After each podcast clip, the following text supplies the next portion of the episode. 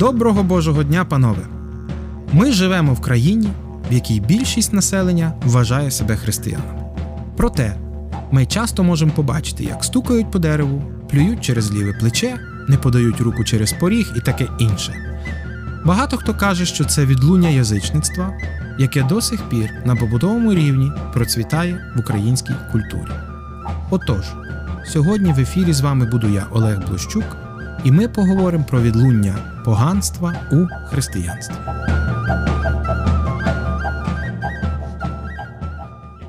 Різдво святеє на столі, куті багато на столі.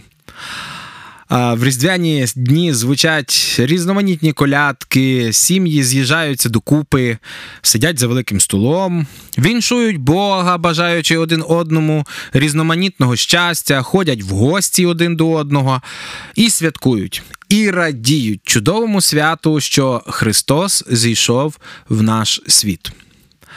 З іншого боку, в ці дні звучать різноманітні застороги і розмови про те, як не можна чи як можна святкувати Різдво, обговорюються традиції, народні звичаї, їх біблійність, їх чистота. Повторюються різні міфи про Різдво, як серед людей на загал, так і серед протестантів. Одним словом, веселі дні настають в ці дні. Розглядаючи питання е, свята Різдва, зразу ж розумієш, однією передачею неможливо повністю розкрити всі теми цього свята. Вони занадто широкі, чи занадто глибокі, чи занадто великі. Адже питання і історії, і питання традицій, і е, християнських е, історій від і поганських обрядів, і коляда, і куття на столі. Все це складає величезний пласт, е, що потрібно розглянути окремо. І це лише підтверджує те, що нам потрібно все ж таки, хоч трішечки розібратися на загал в цих питаннях, щоб мати хоч якусь позицію відносно свята Різдва. Отож, сьогодні ми будемо згадувати про історію святкування Різдва і ті звичаї, що його супроводжують в різних традиціях.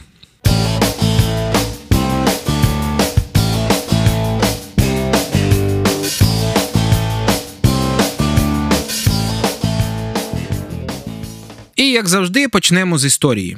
Адже все колись мало свій початок. Отож. Згідно з Євангелієм, Ісус Христос народився в часи правління імператора Августа в юдейському місті Віфлієм, в сім'ї Теслі Йосипа з Назарету та Марії, які прибули до Віфлієму для участі в переписі населення.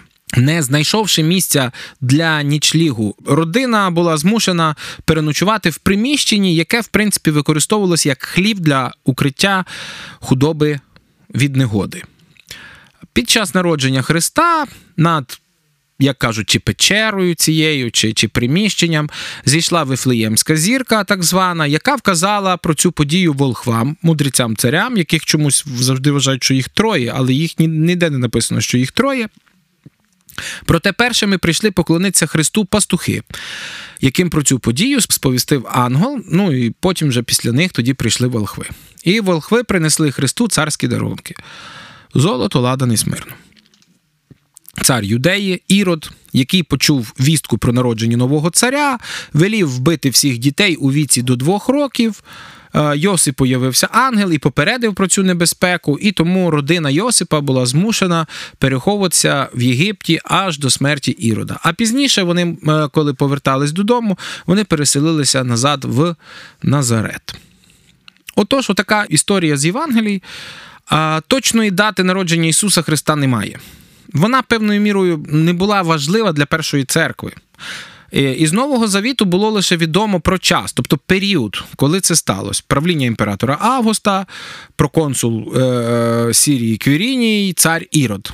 Е, власне бажання визначити конкретну дату народження Ісуса Христа е, і спричинило ту помилку, наслідки якої ми маємо і на сьогодні. Бо в 525 році монах Діонісій Малий е, дослідив і вказав, як він казав, точну дату народження Христа, яка припала чи яка стала вірніше відправною точкою для е, нової ери або ери після народження Христа.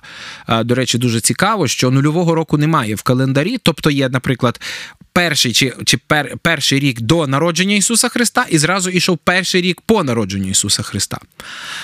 Але вкралася помилка в розрахунках, яку пізніше пізніші дослідники вказали, і таким чином дата народження Ісуса Христа була перенесена на 6-7 років раніше до народження Христа. Отакий каламбур виходить. На це вказують деякі світські дослідники, і на це вказує Євангеліє від Матвія, тому що Ірод ще був живий, а за іншими історичними хроніками він помер десь приблизно в 4 році до народження Ісуса Христа, тобто вже Ісус Христос на той момент жив. І Лука вказує, тому що він вказує на перепис населення, який теж за історичними хроніками римськими відбувся десь 6-8 року до дати, яку вказують як народження Ісуса Христа. Але як би там не було, народження Ісуса Христа внесло не просто зміну в календар, а й дало початок е, новій ері літочислення. А далі, тепер щодо самого святкування Різдва. Власне, святкування певних дат народження когось це був римський звичай який, до речі, і вплинув на заснування цього свята. Хоча ранні отці церкви іронічно висміювали свято народження Ісуса Христа, е, та й в різних церквах була різна дата цього свята. Хтось святкував осінню, а хтось весною на початку аграрного року. Е, до речі, до слова, багато різних церков святкували Різдво разом із богоявленням, тобто хрещенням Ісуса Христа в Йордані. Е, підкреслюючи власне те, що саме тоді з'явився той, хто почав проголошувати добру новину людям. Ну і є таке грецьке слово теофанія, що означає з'явлення або богоз'явлення. І у перших століттях е, християнства означало не тільки появу Ісуса Христа е, при хрещенні, але й появу Його на землі, тобто Його і народження. Тобто це був цілий термін богоз'явлення. Вперше в історичних джерелах, е, що збереглися 25 грудня, як дата народження Ісуса Христа, вказана Діонісієм е, Філокалом у хронографі 354 року. Е, хронограф 354 року це було таке певне перерахування певних дат для одного з багатих людей Рима, яке якраз Діонісій це і заснував. І в який Діонісій, в свою чергу, спирається ну, ці, цю дату виведення цієї дати, спирається на джерело 336 року, е, які були написані в рік за рік до смерті Константина Великого. У восьмому розділі твору оцього е, хронографа серед списку римських консулів було записано так, що Христос народився під час консульства Цезаря Августа та Аеміліануса Паулюса 25 грудня в п'ятницю, 15-го дня нового місяця. Ну і з цього джерела також зрозуміло, що ця дата була святковою для літургійних служінь в Римі. Е, проте, е, відколи вона встановлена перед 336 роком, нам невідомо. Не збереглися ніякі джерела, що вказували б е, на те, що протягом там перших трьох сторіч християни мали якесь окреме свято Христового Різдва. Рішення про святкування Різдва 25 грудня було, до речі, прийнято вже офіційно прийнято на Ефеському соборі, третьому Вселенському соборі, е, в 431 році. Ну і щоб закінчити таку вже розлогу історичну довідку, слід сказати, що у римлян було свято непереможного сонця, яке якраз святкували 25 грудня. Тобто після зимового сонцестояння це був як символ повернення весни і перемоги сонця над зимою. Це було достатньо поширене свято. До речі, багато імператорів його святкували, і достатньо нейтральне свято, ну якщо можна так сказати, про поганське свято. І під час Ефеського собору, е, який скликав імператор Феодосій II, до речі, достатньо сильний політик і достатньо щирий християнин, якраз сприяв розповсюдженню християнства у всій частині східної і західної імперії. Так от там розглядали на Ефеському соборі питання природи Ісуса Христа і його тілесного втілення на землі розважаючи над цим питанням в контексті вчення патріарха Несторія, так зване е, вчення несторіанства, е, і було прийняти певне рішення, щоб святкувати Різдво, тобто святкувати тілесне народження Бога на землі саме 25 грудня. Ну, по-перше, це було пов'язано з тим, що все-таки вони переконували в тому, що предвічний Бог втілився конкретно в земному тілі, і це була одна з тих догм класичного християнства, на яке зараз спирається все християнство в світі. А по-друге, вони перенесли це на 25 грудня символічно е, в день цього непереможного сонця, е, як вони вважали, що зійшло в особі Ісуса Христа. Проте слід зазначити, що саме святкування ще дуже довго входило в побут ранньої церкви. У перші століття деякі церкви, передусім західна, з ознакою богоявлення пов'язували не тільки Христове Різдво і його хрещення, але і поклоніння трьох мудреців, і чудо в Кані Галилейській, і чудесне розмноження хліба, а подекуди і навіть Воскресіння Лазаря. Ну, як вони вважали, що це всі події, це свідчення е, богоявлення або появи Бога на землі. Образка пом'язи, собразка пом'язи, лібувався би ради. Єривая спиреня, єривая спиреня, і найзвалилися кореня. Лише завдяки е, кападокійським отцям теологам відомим і Іоанну Златоусту. Було якби це свято вже викристалізоване. Під їхнім впливом святий Григорій Богослов, до речі, один з е, кападокійських отців, е, запроваджує це свято в Константинополі як державне, а Василь Великий, його друг, е, святкує Христове Різдво 25 грудня в Кападокії, і йому навіть приписують одну з проповідей на Христове Різдво. В Єрусалимі натомість Різдво святкували разом з богоявленням аж до 634 року, майже до завоювання мусульманами. І слід зазначити, що святкування богоявлення та Різдва між Сходом і Заходом довго не було дуже згоди. Навіть при кінці 4 століття, коли ці два свята вже святкувала вся церква, зміст, який вкладав схід і захід, ці свята був е, абсолютно різний. І це якраз, до речі, стало одною з тих причин, яке починало приводити до розділення церкви на західну і східну. Існують дані про те, що Різдво святкувалось окремо 25 грудня в Римі вже аж 353 року. Е, бо, як кажуть в промові папи римського Ліберія, з цієї промови легко зробити висновок, що того року Різдво святкувалося разом з богоявленням. Ну, ми ще раз зазначали, це було і спільне свято. І так само в тому ж самому е, хронографі, е, який ми вже згадували, е, поміж християнськими святами знаходилось і Різдво 25 грудня. Тож в католицькій церкві Різдво таким чином набуло найвищий статус торжества. Для християн східного обряду Різдво належить до найбільших свят в історії людства, так як вони кажуть. Свято на честь того, що сам Бог, творець неба і землі, всемогутній втілився, став людиною, щоб спасти людей у всьому світі і допомогти їм вибрати і прийняти правильний шлях в житті. Але як би там не було, що б ми не говорили, які б не були історичні реалії, свято Різдва завер... можна констатувати факт загальний, воно завершує перше різдвяний піст Адвент, час очікування на прихід Ісуса Христа. І воно святкується 25 грудня церквами що відзначають нерухомі свята за Григоріанським і новоюліанським календарем, та 25 грудня, але за за староюліанським календарем чи просто за юліанським, але воно таким чином припадає просто на 7 січня.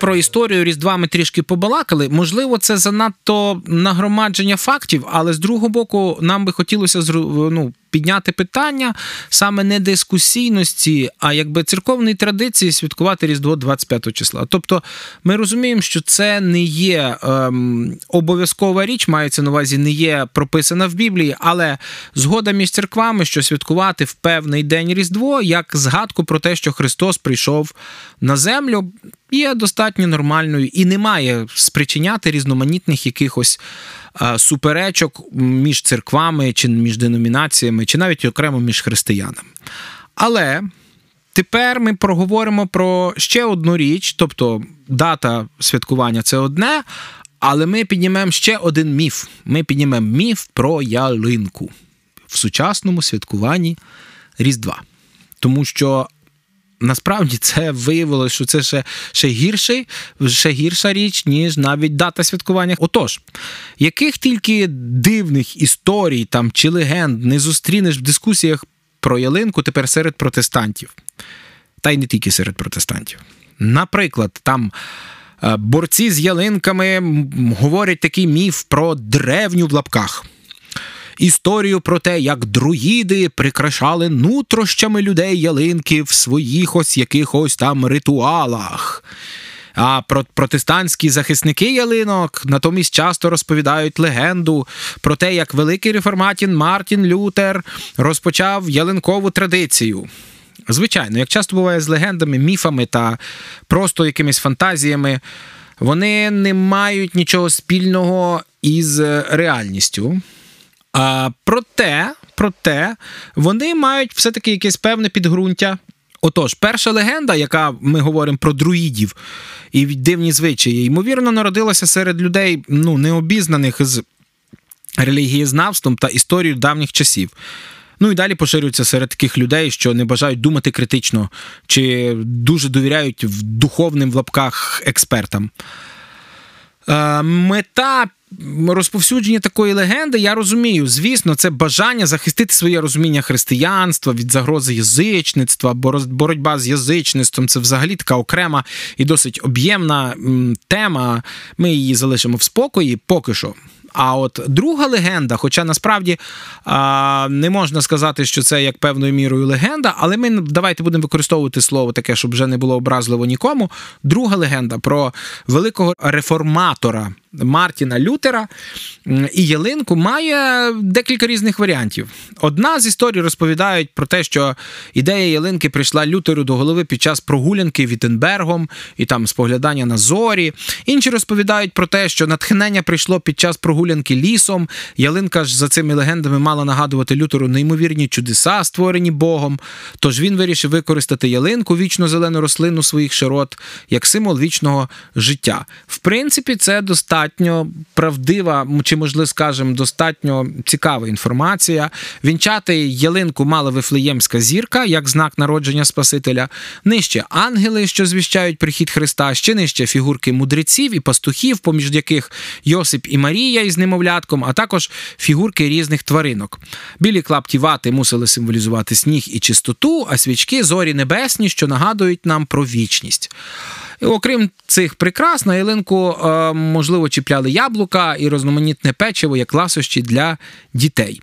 Отакий от е, такий переказ чи так легенда. Проте, знаючи реформаторський дух Мартіна Лютера і його бажання е, побудувати культуру свого народу на біблійних цінностях, ця історія абсолютно може не бути легендою, тим більше, що насправді саме після ідеї реформації саме ялинку почали використовувати в будинках, тому що до того часу використовували різноманітні конструкції, на які ставили просто подарунки для дітей. Е, Дослідіть, будь ласка, історію, ви побачите, е, де правда.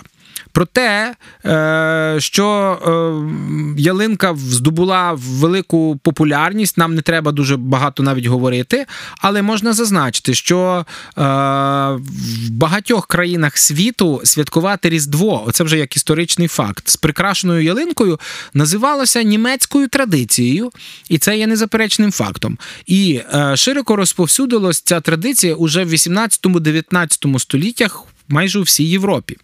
Ну, наприклад, відома історія про Ебенеза Скруджа, пам'ятаєте, із повісті Чарльза Діксена Різдвяна пісня в прозі, що вийшла в 1843 році, описує святкування Різдва саме за цими традиціями. Так само і входження в світ відомої пісні Тиха ніч.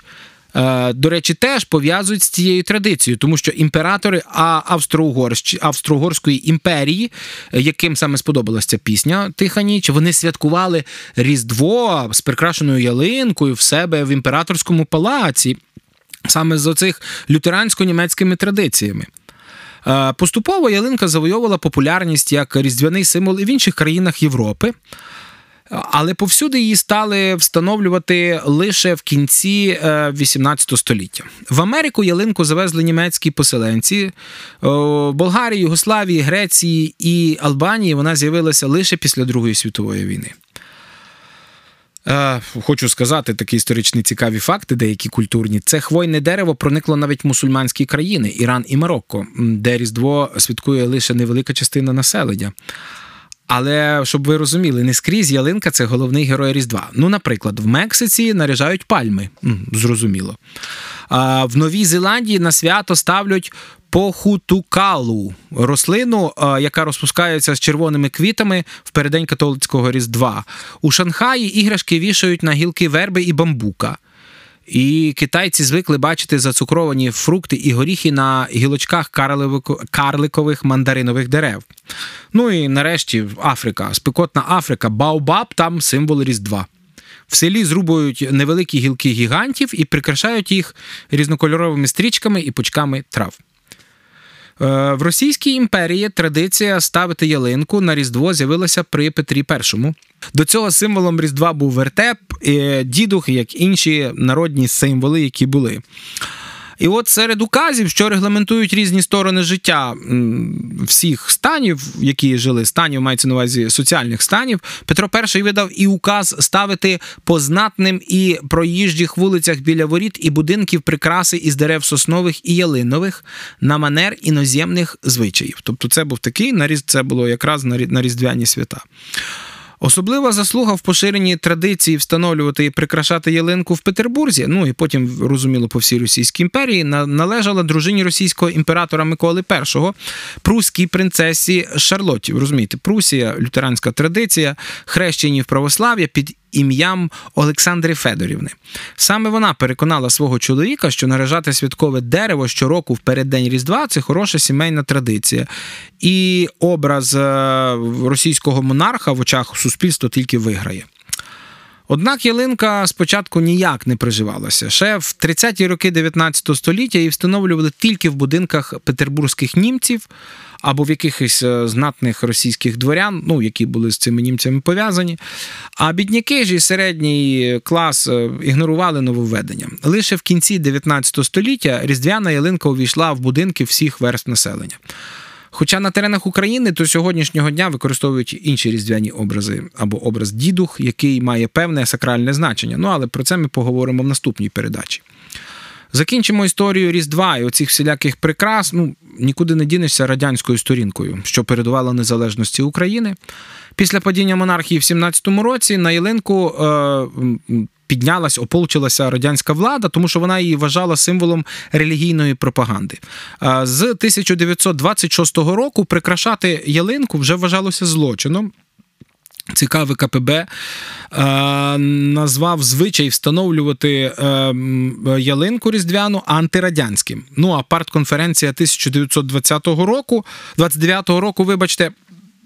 Змінила календар, скасувала християнську неділю. Вони ввели шестиденку. Заборонено, заборонено було святкувати всі свята, і в тому числі Різдво. І лише в 1935 році, за пропозицією Павла Постишева в СССР. Знову вирішили повернутися до семиденки і святкування ялинки. Е, Правда, зробивши з неї не різдвяне таке дійство, а новий рік, як кажуть. На початку 1937 року е, Дід Мороз. Персонаж, який мав замінити е, всіх інших персонажів, вперше з'явився на святі Ялинки разом зі Снігурочкою в московському будинку Союзів, тобто там було централізовано зустріч Нового року. Після цього популярність персонажа постала, починала зростати, і Дід Мороз і Снігуронька стали відомими по всій країні. Е, В 1954 році вперше в Радянському Союзі засвітили вогні головної ялинки СССР. Це Кремлівська ялинка. Хто пам'ятає, як це дуже часто показували. Проте з відродженням церковного життя в СРСР після Другої світової війни ялинка повернула собі статус і символ Різдва. І лише в другій половині е, 80-х років святкування Різдва починало вже набувати такого масового характеру, хоч міліція і ловила колядників. Проте, вже, знаєте, не вишукувала, не ходила по хатах і не дивилася, хто там тихцем святкує Різдво. Тож на сьогодні Різдво стало одним з найулюбленіших свят по всьому світу.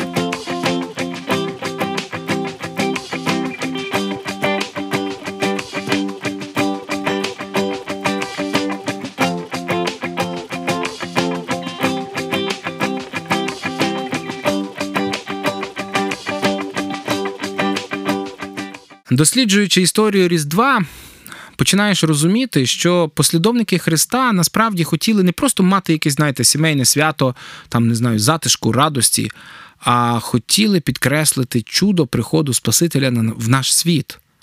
Адже вони вірили, що сам Бог, Вседержитель, зійшов в наше життя, щоб принести спасіння. Бог явив себе в сині, щоб ми мали спасіння. І це головний зміст цього свята. І неважливо, на який день церква призначила це свято. Тут можна сперечатися і дискутувати дуже довго. Ну, бо це і насправді не важливо, якщо ми не маємо стосунків з Богом.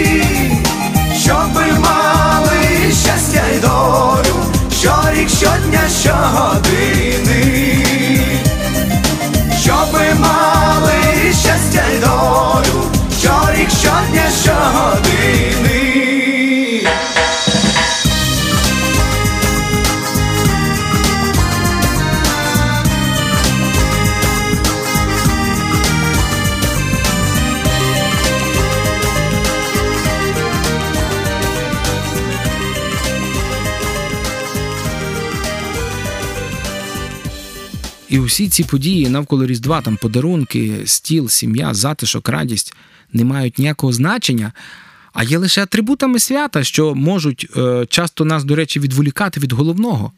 Адже головним в цьому святі має бути особа Ісуса Христа. І якраз вшанування Христа, який прийшов в цей світ, має стати головною темою святкування Різдва. А, Бо це свято має, знаєте, ставити перед нами ще й інше питання. А саме, якщо Бог сам зійшов у світ і в наше життя, прийняв, наше тіло, щоб на нашому рівні донести до нас звістку про спасіння, яке він готовий дарувати всім, хто повірить в нього, то як я на це реагую? Як змінюється моє життя від того, що я знаю про цю подію? І коли я святкую це свято, то чи народився Христос в моєму серці в першу чергу? Бо якщо цього не сталося, то все решту це лише навколосвяткова така суєта, яка нічого не вирішує і не дає мені для питання вічності. І навпаки, якщо Христос увійшов в моє життя, якщо це життя змінилося під дією Його благодаті, якщо я слідую за Богом і Він є центром мого життя, то неважливо, коли і як я святкую Різдво. Чи з ялинкою, чи без ялинки, чи з прекрасним баобабом, чи просто посеред пустелі, не знаю, чи чи в мене є 12 страв на столі, чи просто цукерки і прісна вода, чи я один, чи серед численної родини, чи в сприятливих християнських умовах, чи серед не знаю, випробувань і відсутності одновірців, все це не має значення.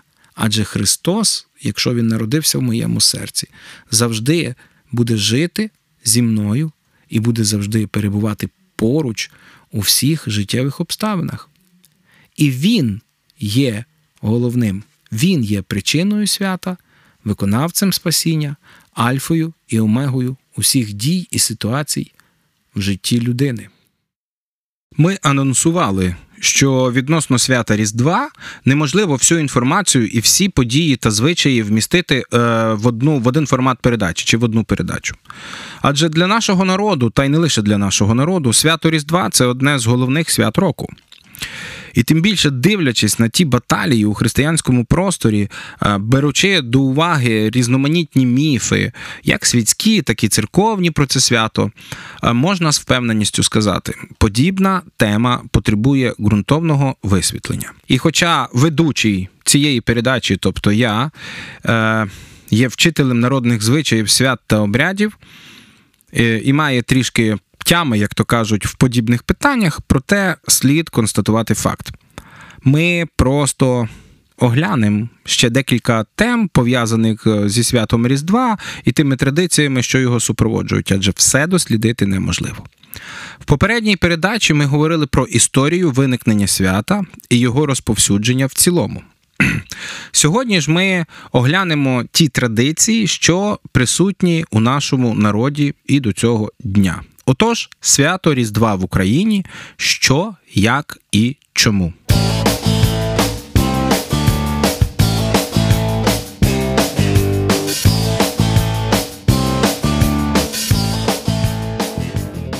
І зараз ми повертаємося із глибин історії до нашої неньки України. Розглядаючи свято Різдва, можна погодитись із загальною думкою дослідників, що ми маємо переплетіння різних вірувань, традицій, е, які зустрічаємо в час святкування Різдва. Що можна сказати? Церква, святі отці, прості миряни Київської Русі, нащадки колишніх язичників, утверджуючи християнство і, зокрема, православ'я в нас на території. Утверджуючи вчення про єдиного Бога і про єдину вселенську істину, борючись з язичництвом в міру своїх знань і досвіду, намагалися відділити грішне, помилкове можна сказати, від праведного істинного у всьому цьому. І це дало змогу, відкинувши язичницьку атрибутику або переосмислити її у християнському контексті, зберегти чимало з того доброго, хорошого істинного, що існувало в поганстві на той момент, зокрема, наприклад, сільськогосподарський і хліборобський календар. Який багато у чому був розроблений ще в язичницькі часи, там деяку термінологію при перекладі текстів тощо. Таким чином, в Україні, як і в інших країнах світу, день початку нового сонячного хліборобського року отримав новий християнський зміст як Різдво, свято народження Божого Сина, Спасителя світу. Але потрібно почати із тієї теми, що, напевно, викликає найбільше суперечок. Е, це тема взагалі випливає з самої назви свята, тому що для когось це святвечір, а для когось коляда. І ось саме тут якраз йдуть суперечки, що ж, хто святкує і хто звідки бере свій початок. Щодо святвечора, то більшість людей розуміє. Назва, що дає загальний імпульс святу, це констатація найвеличнішої події в історії людства. Сам Бог в тілі людини зійшов в світ, щоб принести своє спасіння. Власне, знову ж, усі дослідники, незалежно від своїх релігійних е, поглядів, погоджуються, що святвечір, або як його ще називають, е, святий вечір, багата кутя, вігілія, західний такий зразок, одне з найурочистіших християнських свят. Яке відзначається напередодні Різдва Христового.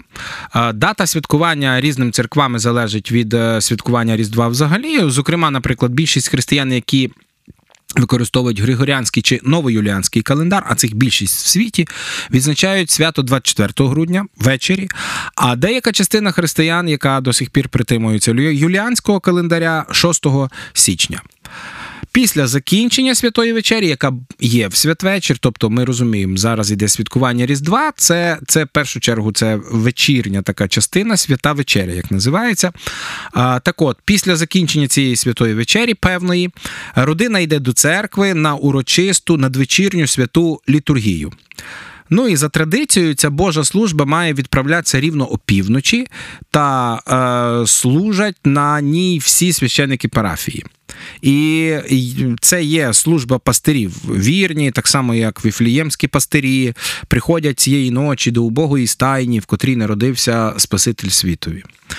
Ну а взагалі свято Різдва ще з дохристиянських часів було святом родинного кола. Е, Тому, от, до речі, одне з значень коляда є, розглядають як етимологія походження самого свята коло ляду, тобто коло ладу, тобто лад це добробут в сім'ї, це коли вся сім'я збиралась. Ну і тому християнське святкування Різдва в сучасному варіанті це в першу чергу родинне свято. Увесь рід, якщо є така можливість, е, брав участь в цій і святковій літургії, і так само, як на святковому богослужінні, в святкуванні Різдва, е, в святкуванні Різдва вже дома, мали брати участь е, всі приналежні до родинного кола. До речі, на святому вечорі властиво зосереджується взагалі головна увага свята, і саме Різдво залишається ну, на тільки служба Божа в церкві, і відвідування, і гостини родичів, знайомих е, з різними забавами. А далі все йде в свято в родинному колі. Образка помяжи,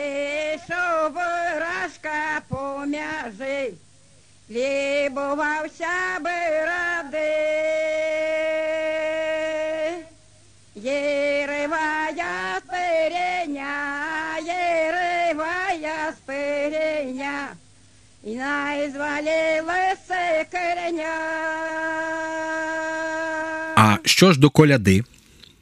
І саме тут ми підходимо до цих дохристиянських вірувань нашого народу, що проступають в святкуванні народження Ісуса Христа.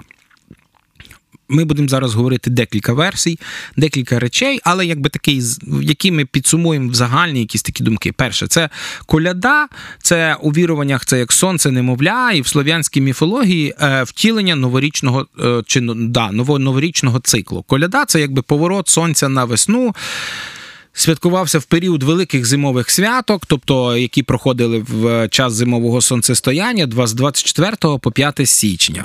Слов'яни відзначають коляду, тобто е, коли день на гороб'ячий скок прибув, як вони казали, і починає вже е, збільшуватися зимове сонце, тобто вже перевалило за зимове сонцестояння. Окрім того, погани наші язичники наші славянські святкували свято коляди, або як його ще називали коротуна, тому що він скорочує день 21 гру- грудня за новим стилем. А, Язичники співали пісні про сонце, про місяць, про зорі, а, вшановували кожен з 12 місяців в році, готували 12 страв. До речі, ця традиція збереглася до наших днів, але змінила свій мотив. І саме про святковий стіл на Різдво ми поговоримо в окремій якійсь передачі. Вона буде інформативна, цікава, але ми зараз скоріше більш тільки означили і перейдемо все-таки до традицій. Отож, а, але з другого боку, зараз я так думаю, що я, як ведучий, не можу знову без якоїсь історичної довідки, хоча б дати натяк, звідки що і до чого, тому що, е, власне, не знаючи цієї інформації, е, ми якраз вдаємося до якоїсь пустопорожньої риторики, коли висмикуємо всього лише один якийсь факт. Отак же, от, отож, узагальнено можна повідати наступне вам. Тобто, ще раз, що свято коляди відбувалось 24 грудня по 6 січня, ми розуміємо, да? До свята входило обрядове запалювання вогню. Пов'язане з народженням нового бога світила Божича, як воно називалось. Вогонь мав допомогти цьому золотосяйному хлопчику в боротьбі з Марою. Мара, це розуміємо, богиня смерті, богиня омани. Е- Посипання зерном було обов'язково на коляді, на врожай, е- і в домі сусіда чи родича обрядове заколювання свині. е, Саме перед святами, ходіння за плугом та козою, споживання куті, ряження, одягання, те, що ми маємо зараз вертеп, е, танцювання, пісні, колядки і спалювання колоди символа Мари. Богині, ми вже казали, богині смерті, богині обману. А, ось це такі загальні традиції, які були. Тепер кожен з нас може задати свою, своє дитинство чи молодість, де він там проводив, і подивитися, скільки атрибутів цього всього проступає у наших сучасних народних святкуваннях. Ну і хоча ця теорія достатньо спірна.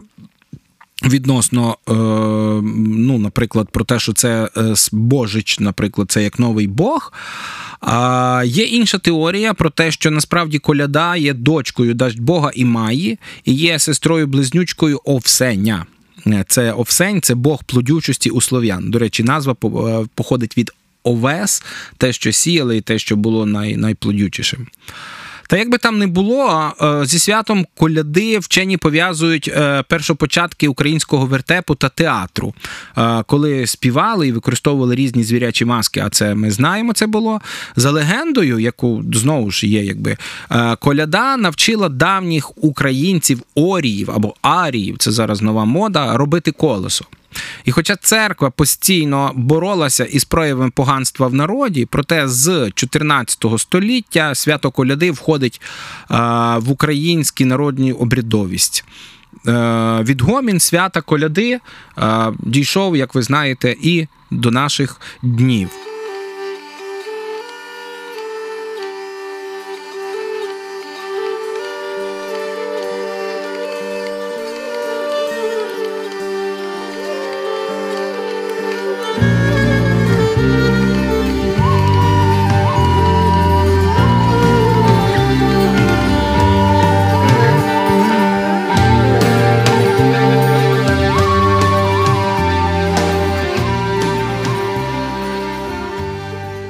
До е, звичаїв народних.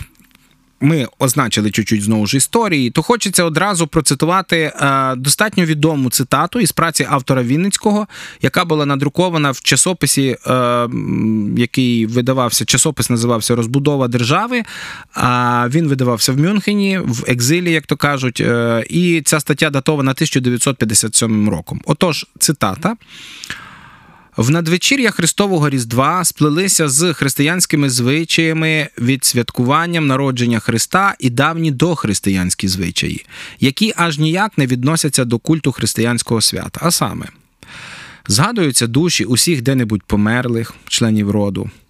Запрошують їх взяти участь у цих поминках, гуцули здмухували лави, сідаючи до вечері, щоб не присісти якоїсь душі. Приношення в жертву душам плоду природи, е, головноварену пшеницю, приправлену медом, символом життя, і маком, символом сну смерті. Це звалося коливо. Наросток іво, як, так само, як і у печиво, і у м'ясиво, і так далі. Цю суміш плодів природи перед жертвуванням е, споживали члени родини, кушали, як кажуть. Причому е, згадувались душі померлих і ворожилось, як тепер при куті. А решту ставилось як жертва душам померлих. Християни теж лишають на столі страви, щоб душі мали чим поживитися. Дещо зі страв розсипали е, теж, роздавали теж своякам такий рід жертвування. Якщо взяти е, до уваги християнські парастаси, ті задушні церковні відправи, на які теж ставили всяке варево, головне пшеницю, і печиво теж з пшениці, то, це те ж саме дохристиянський звичай жертв за душі померлих. Кінець цитати. Тобто, в першу чергу, в святкуванні коляди знову чітко прослідковується оце культ померлих, який надзвичайно розповсюджений в побуті українців, навіть якщо ми цього не помічаємо. Що казати, якщо прадавній символ рі- свята Різдва дідух а, походить назва від дідів дух, що має охороняти хату. Це сніп, що береже, е, що беруть ще в час зажинок, бережуть його в клуні, а потім ставлять на красному куті, прикрашений там любистком, прикрашений барвінком, калиною. Е, на видноті його ставлять, ставлять на сіні. Перед ним стоїть е, сіно застелене новим рушником, стоїть кругла хлібина як символ року і сонця. Часто ставили сіль як е, знак життя певною мірою. І саме цей образ коляди зберігся. Та й що тут приховувати, відновлюється сьогодні. Ми згадували в попередніх передачах, зокрема в випуску, присвяченому поклонінню померлим, що хату охороняв дідів дух. Е, Або дух пращура, як його казали, що заснував рід, або був дуже важливим, або, ну, скажімо, поважним в роді. Саме в нього питали дозволу, коли виносили покійника з хати і хитали над порогом, бо саме часто в порозі якраз і ховали подібну людину, щоб охороняв дім. Саме тому не можна передавати щось, наприклад, через поріг, е, щоб не образився цей дух. І саме тому з ним пов'язано безліч інших речей, які ми навіть не помічаємо в нашому побуті, які є певною мірою відгоміном цим поклонінню помертвим. А, так от, саме дідух є символом цього свята. Е, Тобто, ви розумієте паралель поклоніння мертвим. А ще співи святкових пісень, які носять назву колядок. І ми вже казали, що це теж були таке славлення старого Бога.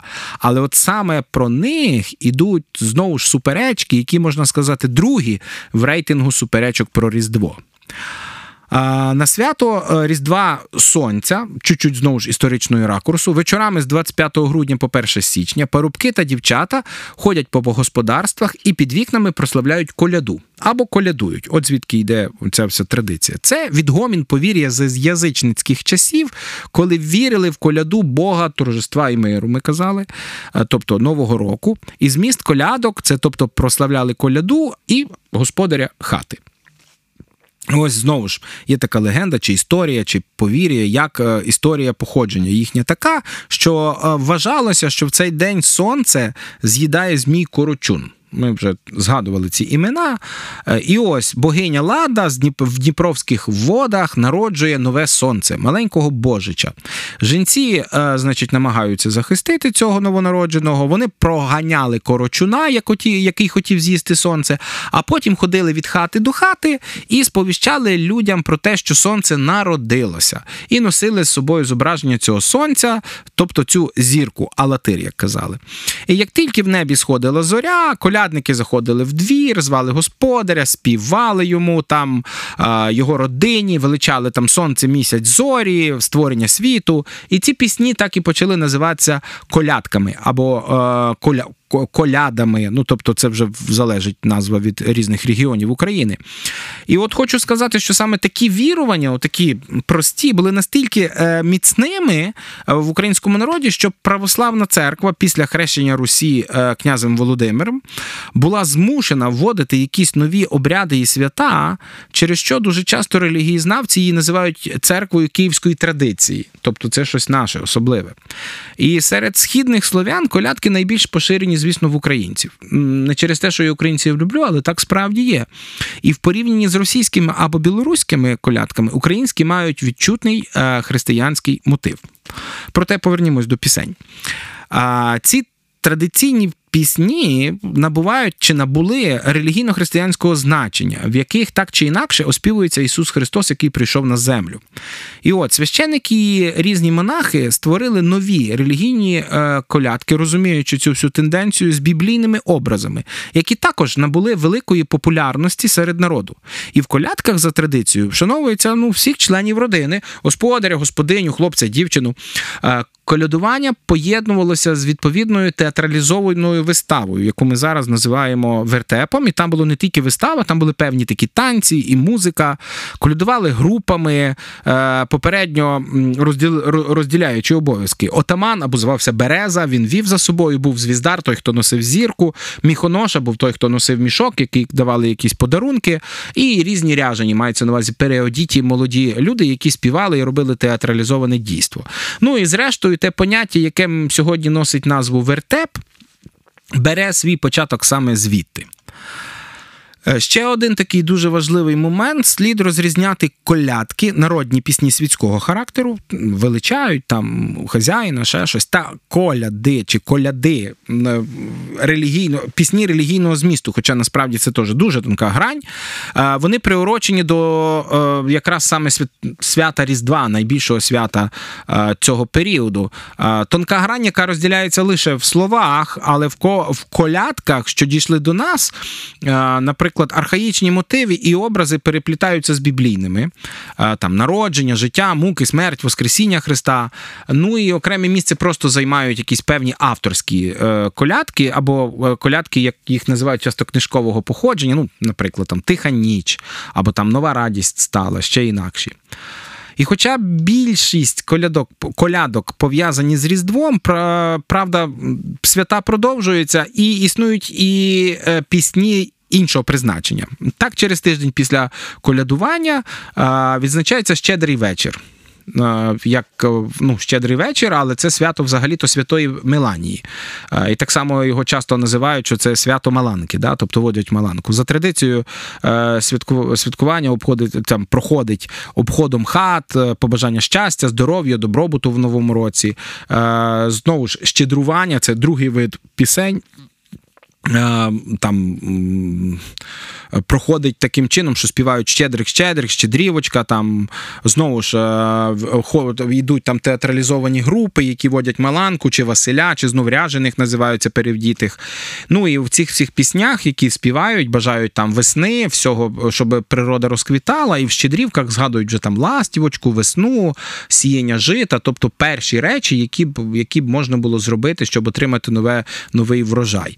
І ну це свідчить про те, просто елементарно, що е, це відгомін знову ж того, що ми, наприклад, знаємо про те, що у славян новий рік в першу чергу відбувався навесні, як в будь-яких аграріїв, які жили і жили з землі.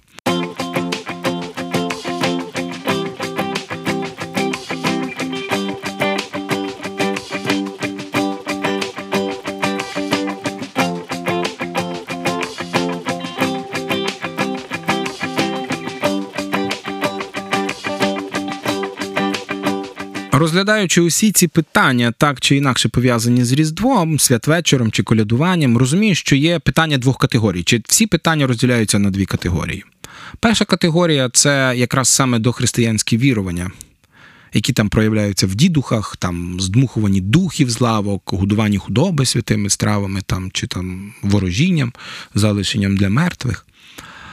Сюди можна віднести так само святковий стіл, але про це згодом. Тобто це питання, які так чи інакше пов'язані з поганським поклонінням мертвим. І тому, скажімо чесно, для християн вони є неприйнятними, не то, що небажаними, неприйнятними. І навіть не тому, що вони там чимось погані. Просто є дуже простий принцип. Він записаний у Павла в першому посланні до Коринтян, восьмому розділі. Де він розважає про таку просту річ, як е, ідоли і присвячені їм речі. Ну там про м'ясо, зокрема, але ось е, якраз саме там відкриті певні принципи. І ось там він каже, що ідоли є ніщо. Ми знаємо, що є один Бог. І тому це певною мірою спонукає нас, що ми можемо робити, що хочемо. Але є люди, що можуть, дивлячись на це все, спокуситися і вкласти в ці образи і обряди зовсім інші, справді поганські, поганський зміст. Е, Поклонитися мертвим чи сказати, що це нормально. Тому тим, хто називає себе християнином, не пристало цього робити. Ми не маємо давати е, людям мотив чи побудження думати про те, що якісь речі, які, в принципі, суперечні християнству, нормальні і прийнятні для Бога. І ви знаєте, я кажу вам, як той, хто сам пройшов через е, такі муки прийняття певних важких рішень. Бо я чітко розумів, я не просто не беру участь у цій подібній практиці, а, а я, коли беру участь, я стверджую як християнин, що в цьому немає нічого поганого. Хоча я в цьому виріс, і я знав, що це таке. Ну там подумаєш, дідух і всякі такі речі. Ну це ж не справжнє. Але є хтось, хто може подумати, дивлячись на мене. А, бачиш, Бог приймає таке, це нормально. То можна, значить, це робити. І реально робити і поклонятися мертвим. А нам, християнам, не пристало так робити. Нам не потрібно, ми не маємо права ставити камінь спотикання і ставати причиною спокуси. Цього не хоче Бог, і тому усіляко застерігає нас це не робити. З іншого боку, ми розуміємо, що є категорії речей, це друга ця категорія речей, які не мають в собі нічого такого поганого. Вони, можливо, мають якісь речі, які нам не подобаються, або які справді мають відгомін поганства, але вже абсолютно не несуть того значення, яке ми хочемо назад вкласти в ці речі. Немає поганого в тому, наприклад, що родина збирається за столом, дарують увагу і щастя один одному. Немає нічого поганого в тому, що ми будемо співати якихось пісень, які мають різдвяний характер. Хоч і якщо вони навіть носять назву колядок. Бо, е, по-перше, е, той зміст, який ми як лідери вкладаємо туди і привносимо туди християнський зміст, буде визначати, не зважаючи на власну назву цього дійства. Бо ми таким чином будемо славити Христа, наприклад, там, піснями, що мають да, власну назву, проте направлені на славу Божу. А тому, що якщо бути настільки вже принциповим, знаєте, а, не використовувати нічого там поганського, то знаєте, зрештою можна перестати використовувати слово Бог. Яке в нас в Біблії. А знаєте чому? Бо це було слов'янське Богом, це було слов'янське слово, яким е, слов'яни е, оз, означували вищу силу, дуже сильну істоту, яка керує життям і е, там всіма іншим людей. І таким Бог це було як назва Перуна і всіх. Тобто, якщо ми будемо підходити з такого боку, то ми навіть це слово не зможемо використовувати. А перекладачі використали це слово для означення біблійного Господа Яхве для слов'ян. Власне, власна назва, така тавтологія в нас виходить, але це правда, не має значення, якщо ми не змінили суть самого явища. Пісні, що прославляють Господа, можуть називатися як хочеш, якщо вони про Бога. Але навіть якщо ти назвеш пісню духовним гімном, але в ній буде прославлятися якийсь одін чи перун, це буде поганство в чистому, в, чистому вигляді. Питання не в назві, хоч вона і важлива. Питання за, в тому, що за нею стоїть. І це торкається всіх сфер нашого життя. Адже слово закликає нас на загал, у всіх разом і кожного зокрема, наприклад, не просто називатися дітьми Божими, а бути ними. Бо можна називати себе християнином, але ніколи не бути тим християнином. І знаєте, зрештою, почути в кінці життя від Бога такі слова: Іди від мене в полум'я пекла, бо я ніколи не знав тебе.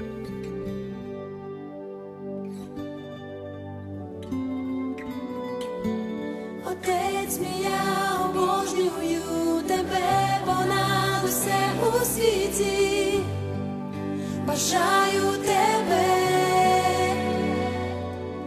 Ісусе, мій Спаситель, любий, все, що маю,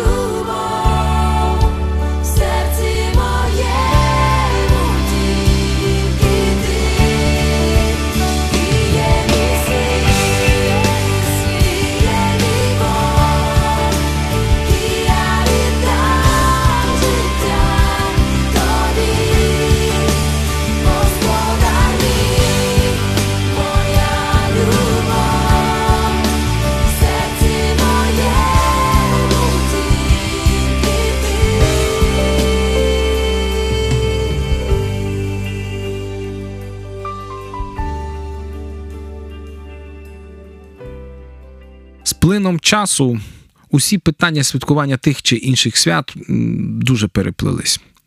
Особливо, коли подібні свята, як Різдво, мають надзвичайно велике значення і історію. І ми розбираємося всьому тому не для того, щоб когось засудити, а щоб зрозуміти, що є справді тим, що приносить славу Богу. А що, ну не знаю, мало варте уваги чи навіть небажане або й шкідливе. Звісно, розібратися не дуже легко або дуже нелегко, особливо коли ти, наприклад, з дитинства до чогось звик і в цьому виріс. Але розібратися потрібно для того, щоб наше життя принесло славу тому, хто заради нас пішов, прийшов у цей світ. І якраз цю подію ми і називаємо Різдвом Христовим. З вами був викладач народних звичаїв, свят та обрядів Блощук Олег. Благословінь вам і до наступних ефірів.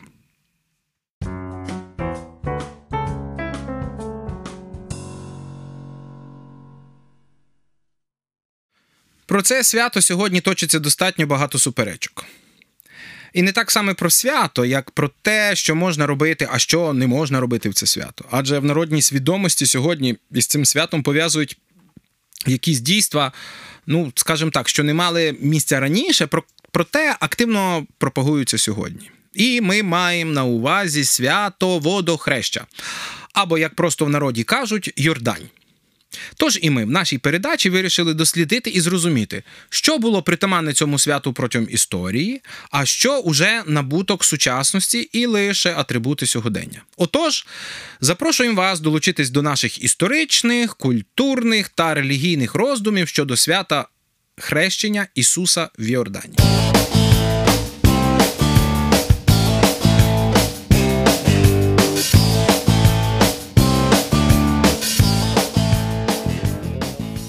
Ми вже повідомляли в передачах, присвячених Різдву, що досить довго усі зимові свята е, зводили під один знаменник і називали богоявленням. Це було і Різдво, і хрещення Ісуса, і навіть перше чудо в Кані Галилейській. Адже церква цим хотіла виділити не так факт якийсь із життя Ісуса, як те, що певним чином Бог проявив себе людям в історії. Навіть використовувалось грецьке слово, що пізніше стало терміном, який означає цю подію теофанія богоявлення. Але пізніше, із розвитком християнства, свято хрещення Ісуса в Йордані відокремилось в окреме свято і почало святкуватися різними церквами світу. Ті, хто читає Євангеліє, пам'ятають, що Іван, як пророк і предтеча Спасителя, мав прийти з певною метою.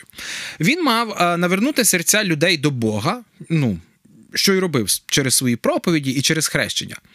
Дуже ґрунтовно працю Івана Хрестителя відкриває Матвій в своєму Євангелії, зазначаючи, що проповідь пророка зачіпала на той час усі верстви населення. З іншого боку, предтеча мав явити людям Спасителя Христа. І саме це відбулось під час хрещення Ісуса, коли Дух Святий осінив Христа після хрещення і вказав таким чином на Спасителя. Про це написано в всіх синоптичних Євангеліях. Проте в Євангелії від Івана автор подає цікаву деталь. Іван також не знав, Іван Хреститель також не знав, хто є Спасителем, і це йому Бог мав відкрити за допомогою хрещення. Саме таким чином Іван і проголосив Ісуса вибраним Божим помазанцем, і саме так пояснив це, е, ці слова своїм учням, що згодом пішли за Ісусом Христом. Тобто, саме момент е, ствердження м, на цілий світ особи Ісуса Христа е, як Спасителя і ліг в основу свята хрещення. Перші згадки про свято відносяться до межі 2-3 століть. Воно пов'язане більше з е, регіонами Єгипту. На початку 4 століття святкувалося богоявлення, і воно набуло масового такого характеру саме на сході, а трохи пізніше вже й перейшло на захід. Спочатку свято було присвячене спогадом трьох євангельських подій. Ми вже згадували: Різдва, поклоніння волхвів, а також хрещення Христа в Іордані. Датою святкування майже повсюди було 6 січня. Ця дата і зміст свята досі е, зберігається, наприклад, у Вірменській апостольській церкві. Представники цієї церкви не брали участь в Халкідонському соборі 451 року, де було прийнято е, рішення роздільно святкувати Різдво і хрещення. У 4-5 століттях в церкві з'явилась традиція окремого святкування е, Різдва Христового 25 грудня, а богоявлення 6 січня стали святкувати як спогад приходу трьох волхвів і хрещення Господнього. Подальша еволюція сенсу свята йшла вже в православ'ї та католицизмі різними шляхами. В православ'ї свято Богоявлення все більше а, в, пов'язувалося зі змістом хрещення, Е, втрачався цей зв'язок з різдвяними тими подіями. А в католицизмі, навпаки, свято Богоявлення все більше і більше зв'язувалося з євангельськими подіями Різдва по порядку, головним чином поклонінням волхвів. В 20 столітті свято хрещення а, в латинському обряді, як кажуть, повністю відокремилося від богоявлення і святкується в наступну неділю після богоявлення, як вони кажуть. А в протестантів свято хрещення Ісуса в Йордані взагалі перейшло лише в розряд такого дня, коли ці події просто згадуються на богослужіннях без особливих святкових заходів. Образка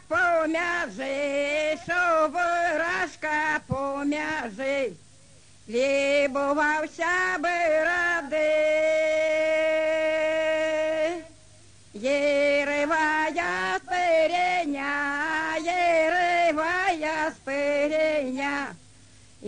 Найзвалили сикреня. Сьогодні водохреща, хрещення чи Йордан. Це свято, що святкують 19 січня. Воно є останнім святом в різдвяно-новорічному циклі і завершує святки, так звані 12 днів колядок між Різдвом та водохрещем. Напередодні свята українці традиційно зустрічають другий святвечір, як кажуть, голодну кутю. Впродовж 18 січня віряни тримають піст, нічого не їдять, сідають за вечерю е, лише після появи першої зірки на небосхилі. До столу подають пісні страви: рибу, вареники з капустою, кутю, узвар тощо там. А на ранок йдуть до церкви на святкову літургію. Після святкового богослужіння в церкві більшість народу йшла святити воду, що, як думали люди, набувала особливих магічних властивостей. Та про воду ми поговоримо пізніше. Ось хочеться сказати, що в Україні, Росії, Греції, Болгарії на свято Богоявлення або до водохреща освячували воду, ми знаємо, і іноді освячення проводилось прямо на водоймах у спеціально пробитих ополонках, які назвались Йордань. В спогад про хрещення Ісуса Христа. Церемонія освячення е, води відбувалася просто неба, ми вже казали, на берегах річок, озер, струмків. Напередодні, в давнину ще за тиждень до водохреща, парубочі громади прорубали в річці ополонку, випилювали з льоду великий хрест. е, Це така традиція, і ставили його над ополонкою і обливали багряним е, буряковим соком, якби який був червоний і символізував кров. Біля Христа будували теж з льоду престол, але це не у всіх було регіонах. Е, Все це оздоблювалося аркою ялинкових або соснових гілок, царські врата.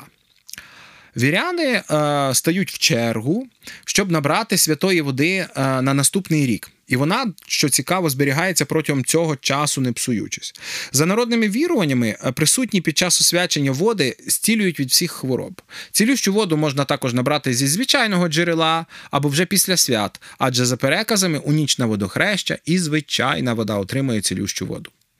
Вважається, що така вода не псується, ми вже казали, і не має запаху, е, і вона зберігається цілий рік. Також існує традиція освячувати житло е, тою святою водою. Для цього беруть склянку зі святою водохресною водою і пальцем правої руки зачерпують воду, освячують кожен кут кімнати у вигляді Христа, починаючи від вхідних дверей і простуючись по квартирі чи будинку за годинниковою стрілкою. В цей день колядники приходять до кожної оселі з віншуванням та щедрівками. За таке привітання господар, як завжди, чи зазвичай обдаровував було щедрувальників грішми е, в більшості випадків на церкву. І ось послухайте, що ми казали, аби так воно й сталося, і вам, і нам, і всему щасливому двору, і всему миру по столу. Най у вас святиться, веселиться, свята Йорданська водиця, як нині і в рік, і від року в рік, і на цілий вік, дай Боже. Оце такі були побажання. А наступного після водохреща дня, 20 січня, люди справляли посвятки. Тобто переходили до звичайного трудового ритму. Свята закінчилися і все. І е, відзначали свято Івана Хрестителя. Остаточно роздавалась тваринам ритуальні продукти е, з покуті і планувалась робота по господарству. Господині діставали вже свої починки, там полотно, нитки, ще щось, які перед Різдвом ховались подальше від гріха, як казали, щоб лихий ниток не сплутав. З посвяток вже е, знімали табу на відвідування корчми чи шинку, які діяли в свята, ну бо вода не посвячена. Також жінкам вже дозволялося входити по воду, чого вони не могли робити на свята, і прати в проточній білизні.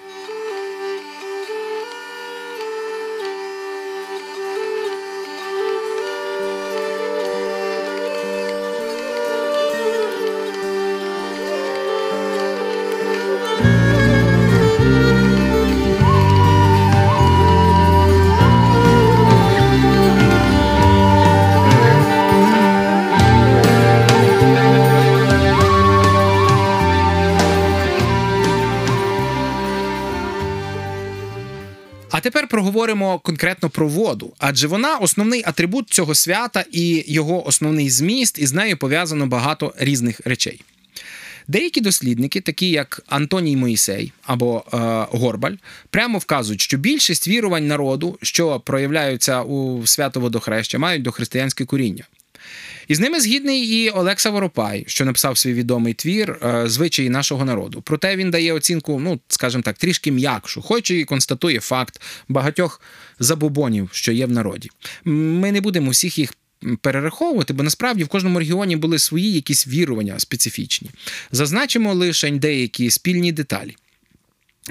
Перше, ну або скажімо так, усі вони пов'язані певною мірою із водою. Так, в багатьох регіонах України була традиція дівчатам вмиватися водою на водохреща. Да, щоб, бути, щоб були рожеві лиця. А на Гуцульщині хлопці самі водили дівчат вмиватися, щоб ті гарнішими були. Дослідник Горбаль, описуючи лемківські традиції новорічних святкувань, також вказує на дохристиянські корені цієї обрядовості, зокрема, розуміння ролі води як засобу миття для обрядового очищення. Ну або візьмемо іншу традицію. Вважалося, що йорданська вода має магічну силу проти нечисті. Люди вірили, що в той момент, як священик занурює хрест в воду, всі чорти та всяка нечиста сила вистрибує з річки і залишається на землі аж до того часу, поки якась із жінок не прийде на річку прати білизну. Коли брудна білизна опускається в воду, то разом із нею впірнають у воді і всі чорти, що мерзли на землі. А тому побожні бабусі колись не дозволяли своїм невісткам прати білизну протягом цілого тижня після водохрещі, щоби більше вигібло нечистої сили від водосвятських морозів. Етнограф е, Федір Потушняк так коментував звичай купатись на водохреща на Закарпатті. Цитата: Ті, що мають нечистого духа, зараз по освяченню води на водощі скачуть і купаються в той річці, потоці і тому подібне. Бо та вода по освяченню зараз дуже сильна. Нечистий дух опустить тіло, вона його палить, он єсть негативною стороною святого.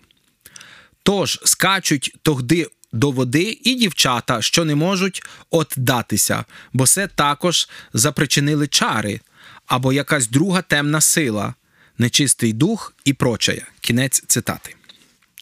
За старих часів, після водохреща розпочинався новий весільний сезон, який тривав до Великого посту. Добрим знаком вважалося те, якщо в цей день хтось домовиться про майбутнє весілля.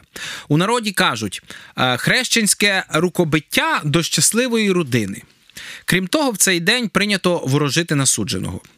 Головною подією цього дня є, звісно ж, купання. Ми вже зазначали, що це була дохристиянська традиція, що бере свій початок у вірі в магічні очисні властивості води. Церква довго боролася з цим явищем, вказуючи на те, що немає ніяких підстав саме для купання в цей день. Але в народній свідомості дуже глибоко сиділо марновірство про те, що вода на водохреща має дуже цілющі властивості. Досліджуючи цю тему, ти починаєш розуміти, е, що е, згадок і описів різноманітних обрядів по всій Україні є безліч. І просто немає фізичного часу і можливості зупинитися на всіх них. Можна лише зазначити, що загальним повір'ям було те, що саме купання в ополонці, де проходив обряд, має надзвичайний вплив.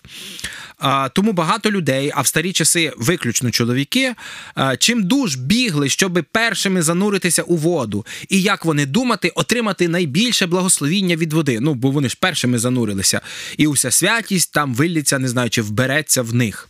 Тож. Е- те, і торкалось, до речі, і набирання води. Люди хотіли першими набрати в посуду свяченої йорданської води, щоб е, чим більше святої сили дісталось їм. Якщо вас е, цікавлять різні подробиці таких святкувань, вам би хотілося більше дізнатися, то ви просто м, неквапом можете це все прочитати, і вам я можу порадити праці таких етнографів, як е, Степана Килимника, Федіра Потушняка або навіть Павла Чубинського. Ці автори подають описи різних обрядів в різних куточках країни е, саме на водохреща. І от тут слід зазначити, що обряд купання потрохи відходив, як не дивно, е, зі звичаїв народу, вони описують. І він почав масово відроджуватися лише в ХХ столітті. Митрополит Іларіон або професор Огієнко, Іван Огієнко, писав в, свої, е, в своїй праці до християнські вірування українського народу. Цитата. На святах сонця шанувалася і вода, і це перейшло до християнства. На святі народження сонця, а пізніше Різдва, вода мала цілющу силу, і охочі в ній купалися, що робиться на водохреща на Йордані. І тепер.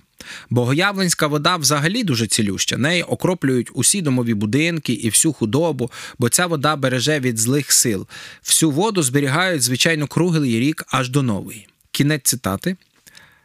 До речі, цікавим і маловиясненим є той факт, що ця вода дуже довго зберігається і не має запаху протягом довгого періоду зберігання. Особливої популярності обряд купання набув уже в незалежній Україні. Цьому сприяло відродження цікавості до звичаїв і пристрасть наших можновладців показово купатись на водохреща. Найбільшим любителем подібного купання був колишній президент України Віктор Ющенко.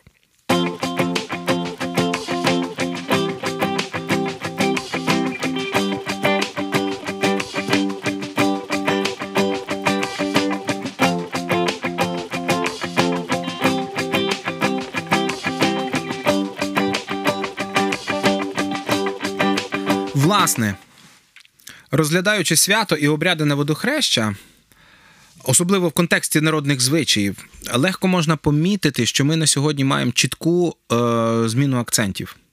І з особи Ісуса Христа, який по суті був явлений світу подібним чином.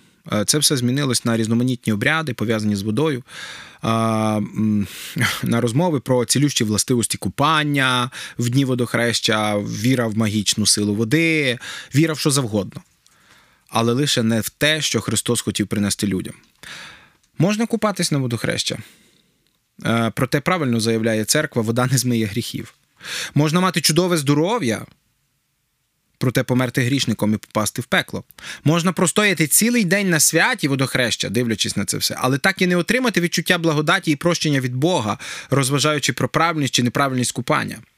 Саме переведення нашої уваги на другорядні деталі і небажання бачити головне ось у чому проблема людини. Бо через хрещення Ісуса Бог проголосив те, що Він сам прийшов у світ і приніс своє спасіння.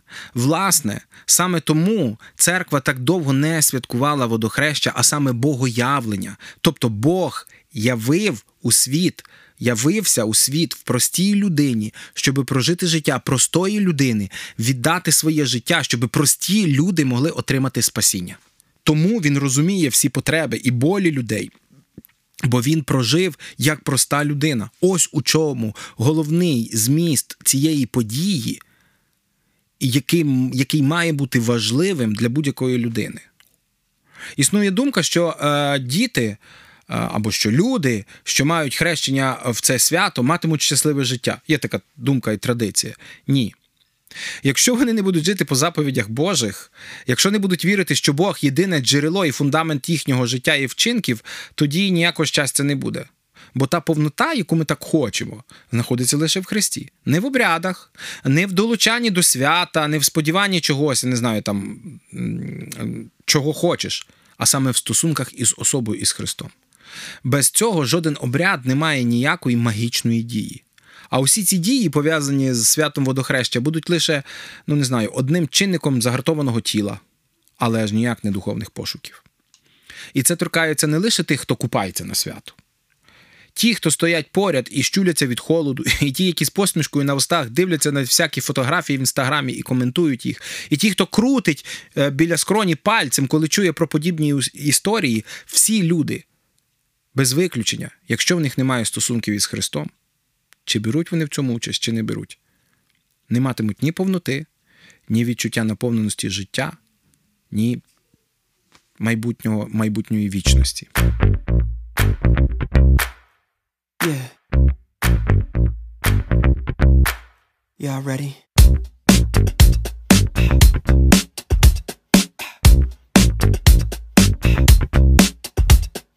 All these conversations filled with doubt. We dismiss what we can't figure out. Oh, but I don't have to see to believe in it. I know that it's true, cause I'm feeling it. I don't need no one to agree with it. No, there's just too much proof in my life.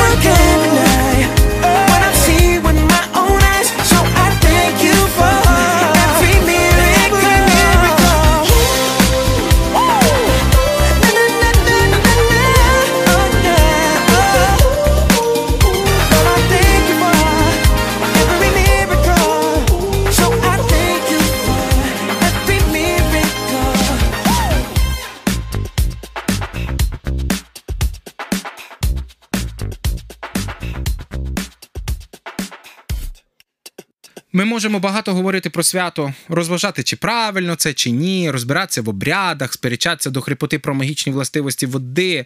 Це не дасть нам усіх вичерпних відповідей на питання, що вирують в наших головах. Але я сподіваюся, що наша передача хоча б трішки допомогла розібратися в такому явищі, як водохреща. І це нелегко. І нелегко у всьому тому е, провести межу чи розібратися у підґрунті певних вірувань чи традицій. Це й справді так. Але легко зрозуміти одне: вони пов'язані з особою Христа і Його спасінням. то може давайте будемо концентруватися на Христі, щоб зрозуміти істину і справжню суть всього.